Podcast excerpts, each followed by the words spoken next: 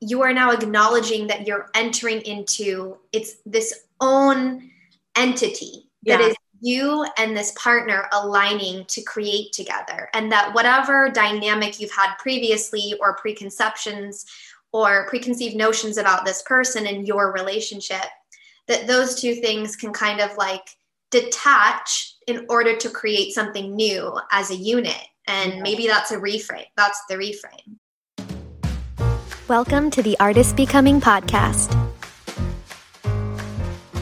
Hey, Jess. Hey, Shelby. A five, six, seven, eight.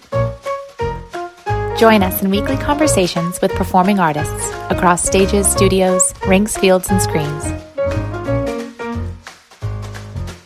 Every conversation a chance to dive deep into the story of their becoming. All right, Shelby. Let's get on into it. Hey, Jess. Hey, Shelby. We're back, y'all. we're back. We're back. We're back. Um, five, six, seven, eight. We are back for a small chat, big topic, and any excuse to dive deep into the well with Shelby and all of you is one I am eager to take.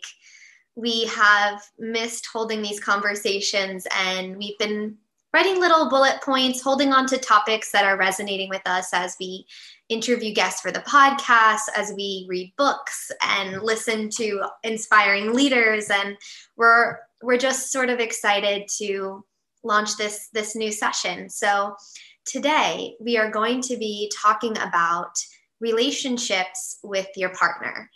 And, um, you know, we are no stranger to loving a good dating metaphor, but this is um, really in regards to a conversation that we held for the podcast where we started to dive a little bit into that partnership dynamic that you have with either your scene partner, your ballet partner, your dance partner. It's a very complicated, specific type of intimacy that is I don't think it's often that we really get to talk about the nuances of the challenges and the pleasure that exists within that type of very specific, potent relationship, yeah. and how translatable that is to relationships at large, and how little support there is in our industry for enhancing and um, informing those relationships. And you know that we delight in this topic. So I'm going to pass the mic over to the one and only Shelby Elsbree just to ask, you know, what was your experience maybe with partners throughout your career as an artist? And on the flip side, from the position you sit in now as a woman um, and an artist, how has that hindsight reflected perhaps ways in which you could have shown up differently or just just give it to me baby. Yeah. All right. One of my favorite topics partnership. Um so it's funny because i think back of some of my first my first partnering classes were um at sab and I loved partnering class. I thought it was so much fun because I so much of our art form, especially as ballet dancers, it's so singular. You know, you're in your own body, in your own little universe, trying to figure things out for yourself and perfect yourself. And um, it's nice to share the weight of that strive for perfection with someone else, like with another actual body that is actually holding you up uh, if you're a, a woman. And um, or a girl even in the school uh, i everyone kind of did not appreciate that i would always grab the tall the tallest guy and being the shortest girl i was not everybody's favorite. Um, but that being said it was um, it was really a wake up call to um, distribution of power and trust major trust. I mean people are actual like physical trust of someone's strength. If you're again if you're a girl or a woman being held above someone's head or um, turning on one leg and there's you, really have to relinquish because the tighter you gripped to your own ways about doing things the harder it made the circumstance which is metaphor. super meta super meta metaphorical. Um and so i look back now at those kind of rudimentary lessons of how to share trust, responsibility, physical weight, pressure. Um, and I look at how all of those little tiny little micro lessons turned into like much larger life lessons that I carried with myself or with my relationship experience outside of the studio. And then that grew, obviously, you become um, professional and you start dancing uh, core partnerships or, you know, soloist principal opportunities. You're sharing the stage with someone and you're getting to share the audience with that person. And everything that you do is not now just for yourself. It's with someone. And the to me whenever i was getting to dance with someone else honestly whether it was like a pas de deux with an with a male dancer or another girl it felt more meaningful because i wasn't up there alone or i wasn't in a studio grinding alone and um that's something that I don't think I've actually voiced out loud to myself as something that I really did value in my experience over time. Uh, how, tell me about your experience with that early, early days of good old PDD. the PDD. I, it's so interesting you mentioned those early day partnering classes. I remember that eager excitement of like, the first partnering classes and that first exercise where you're just being brought off your balance and having to understand just having to find trust within yourself and someone else. And the bigger memory that comes up to me with like early exposure is um, training at the san francisco ballet school and having access to the company dancers in that top floor where we would go up and stand in the doorway which I never squandered even a second of a, of a chance to go stand and and watch my favorite ballerinas, you know, from the door. But the memory I have most distinctly were not the healthy partnerships, but the ballerinas like retaliating or snapping or storming out the room or arguing with their partner. And I, I see these images really vividly in my mind, actually. Mm-hmm. Like, I the reactiveness the reactiveness. Yeah. and i think that you know something we've spoken about together and at large with with leaders at many companies and schools is so much about conditioning and historic patterns and the inheritance of that. And i think that subconsciously as a young dancer there was something kind of alluring about that type of reactiveness and how quickly it was kind of passed down onto us. Like we weren't taught if something doesn't feel good, pause and breathe together with your partner and discuss your needs and listen to the other's needs. We were subconsciously conditioned to kind of go, Ugh! you know and and and twitch and show that we were uncomfortable yeah. because we became masters at nonverbal communication. And however, that's that type of reactive nonverbal that became kind of that I saw around me a lot and that I experienced in the partnerships where I felt less trust. It just built further distrust with those partners. And I I think that something I've been learning in my own experience uh, of becoming of womanhood or personhood has just been in all partnerships, friendships, lovers, family, how uncomfortable it can be to voice your needs and to listen to someone else voice theirs. Yeah. And how intimate of an experience that is to understand someone's needs and to receive them and then to to actively meet them pardon me to actively meet them while still while still maintaining your own. And that's the dance. And i think that that's the dance of partnership. And it's something that we aren't taught in ballet school. And it's it's just i don't know. I think it's it's a huge concept. And i when you're dancing those when you're experiencing that surrender that comes, that ultimate surrender that you can feel inside of a pas de deux with a partner that you trust, like just heart and soul merging with that person. Yeah. Um, it, it, it's built it's it has to be built upon you know we see those great partnerships and they those were probably built upon layers and layers of like nuanced understanding of needs nonverbal and verbal. And i think we've reached a point in we've reached this collective point where we can't continue on not learning how to communicate um, just even with intimacy and with consent. Like there's just the rules aren't the same anymore. And so yeah that's kind yeah. of what i'm marinating on. Yeah i love that. And i think that you know essentially dancers are experts at nonverbal communication.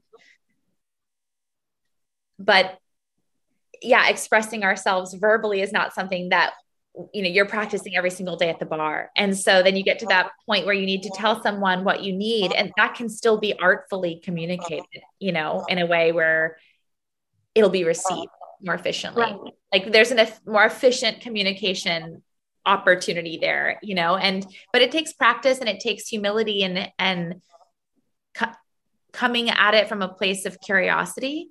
You know like this is what i think i need want to try that you know and i think that there's a lot of um, playfulness that generates trust.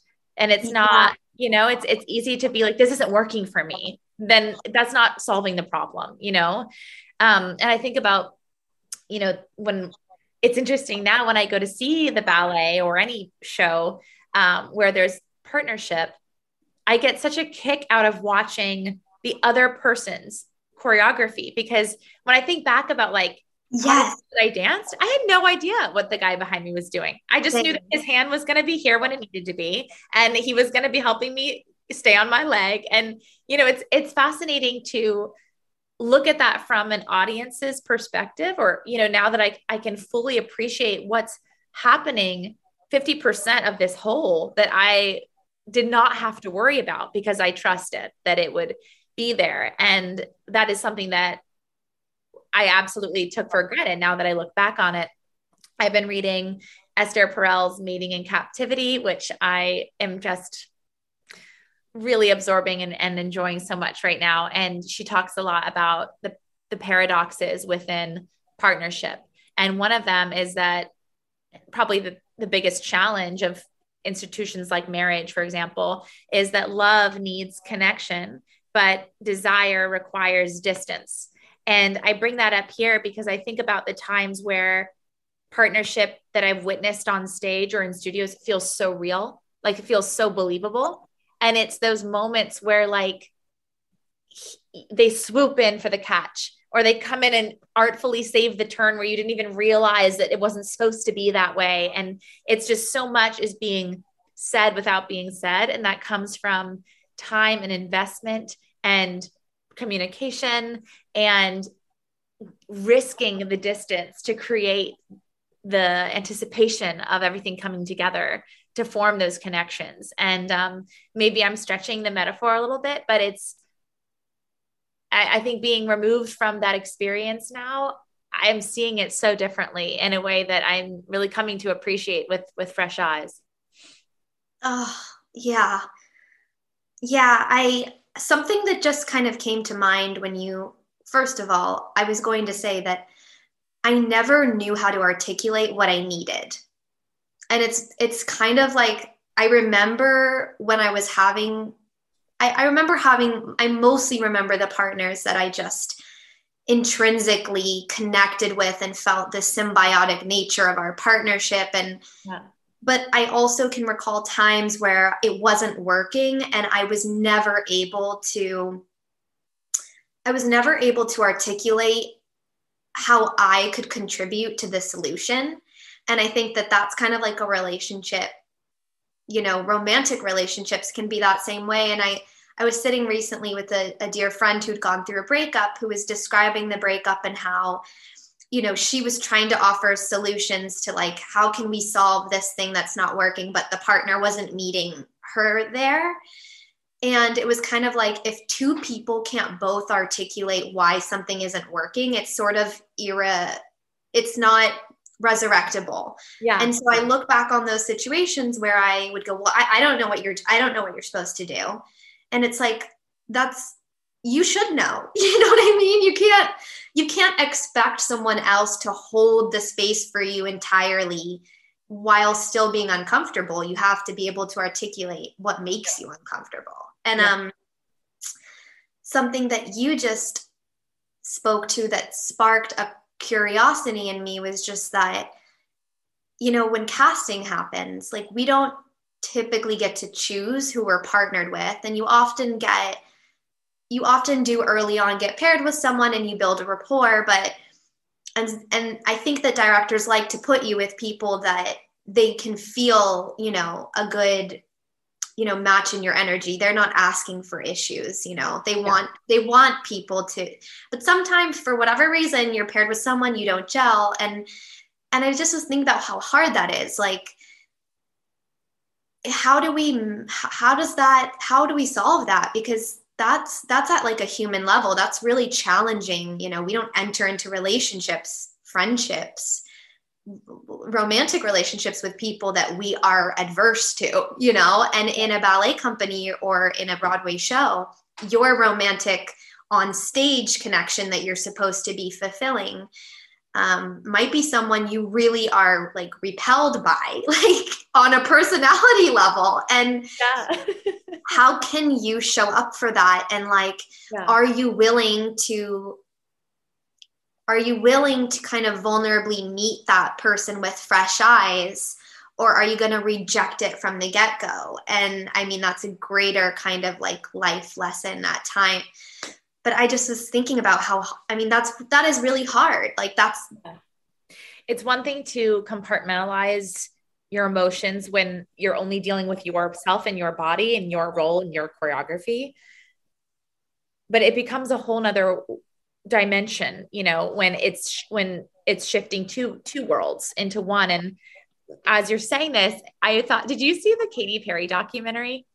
No. A little plug for that. It came out a while ago.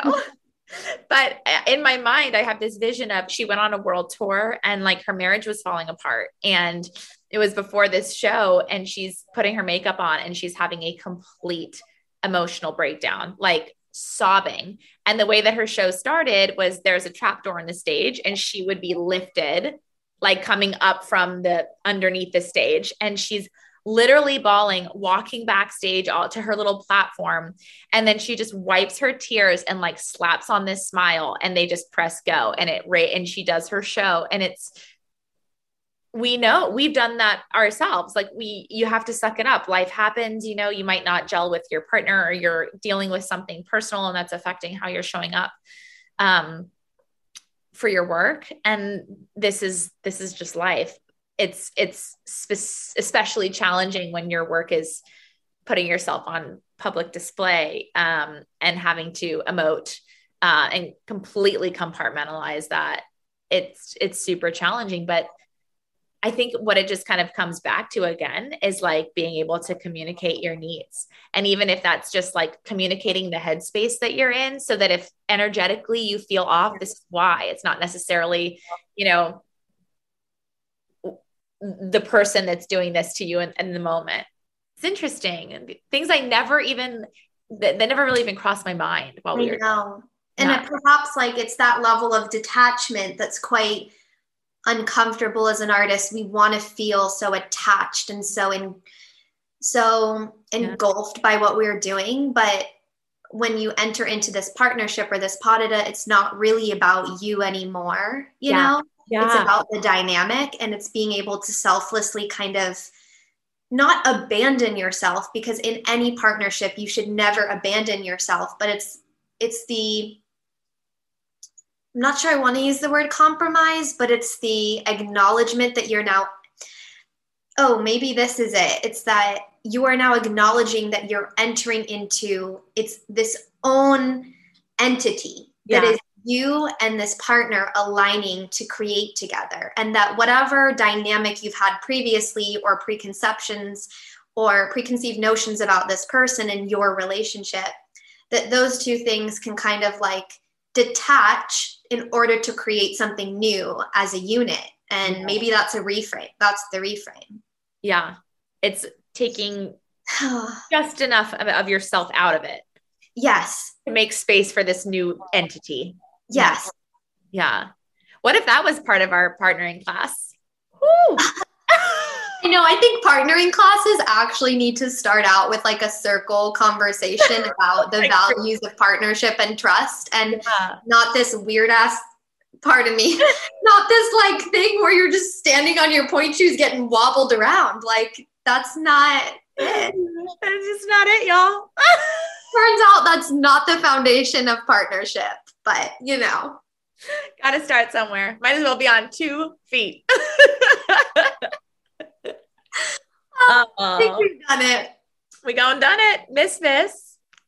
We gone did done it. Missed Let's- it. Missed y'all. Miss missed the musings and um yeah. We'll be back for more. Hope y'all are enjoying season two. Want to connect further with our community at Artist Becoming? Rate and review this podcast and subscribe to stay on top of our weekly guest artist conversations and our small chats, big topics.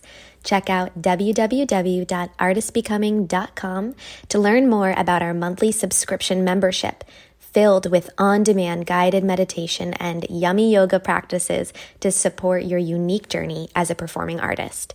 Follow along on Instagram at Artist Becoming for sneak peeks and inspiring content, and DM us the dream artists, athletes, performers, psychologists that you'd love to hear from or topics you'd like for us to unpack. Sharing is caring, so fire up that group chat, share to your stories, comment, share, share, share, and just stay connected with us. We are here for your becoming.